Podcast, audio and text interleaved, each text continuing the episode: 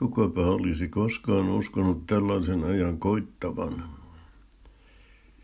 Niin sanottu englannin kielen ylivalta teki taas näyttävän paluun julkiseen keskusteluun, kun Turun liikekeskus otti nimekseen Turku Center. Se sai median kiehumaan. Kysehän ei ole mistä tahansa kaupungista, vaan Suomen Turusta, Suomen vanhimmasta kaupungista, joka julistaa joulurauhankin suomeksi ja ruotsiksi, mutta ei englanniksi.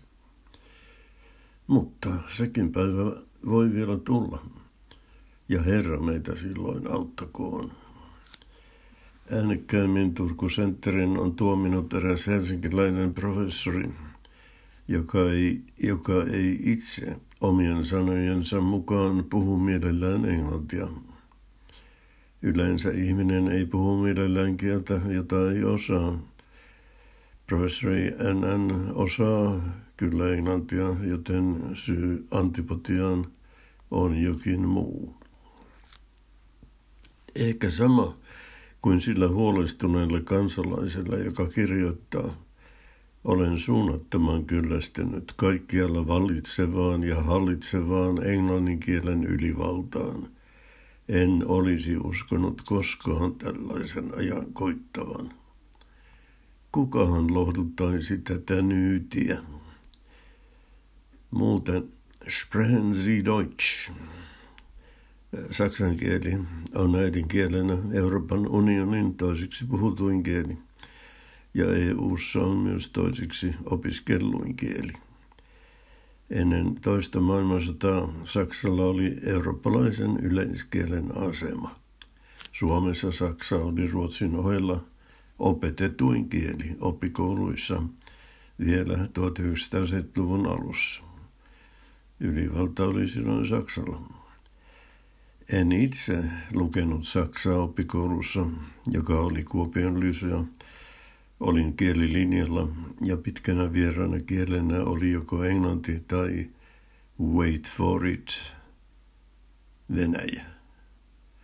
Rauhansopimuksen jälkeen kouluhallitus oli nimittäin päättänyt, että yhdeksässä suomalaisessa lyseossa alkaa Venäjä pakollisena kielen, ja Kuopion lyseo oli yksi noista yhdeksästä. Valinta Englannin ja Venäjän välillä tapahtui aika erikoisella tavalla. Meidät komennettiin riviin ja sitten opettaja käski joka toista poikaa astumaan rivistä ulos. Heille tuli englanti. Riviin jääneille tuli Venäjä. Minunkin olisi pitänyt jäädä riviin, mutta en halunnut Venäjää ja loikkasin opettajan huomaamatta rivistä ulos. Otin kohtaloni omiin käsiini. Yhdysvaltain vaikutusvallan noustessa saksan kieli sai väistyä englannin kielen tieltä. Mutta vielä 1950- ja 60-luvuille asti Saksa oli tieteiden ja tekniikan kieli. Opetin valmistuttuani jonkin aikaa englantia Tampereen teknisessä oppilaitoksessa – se oli 60-luvun alussa. Englanti oli juuri tullut toisena pakollisena virana kielenä saksan rinnalle. Ja minäkin jouduin aloittamaan opetuksen aivan tyhjästä. Englannin kieli on siis loppujen lopuksi tullut takamatkalta Suomeen, ja sen niin sanottu ylivalta on suhteellisen nuori ilmiö. Jos toinen maailmansota olisi päättynyt Saksan voittoon, Suomessa saattaisi olla saksan kielen ylivalta. Kysymykseen Sprechen Sie Deutsch vastattaisiin reippaasti Jawohl.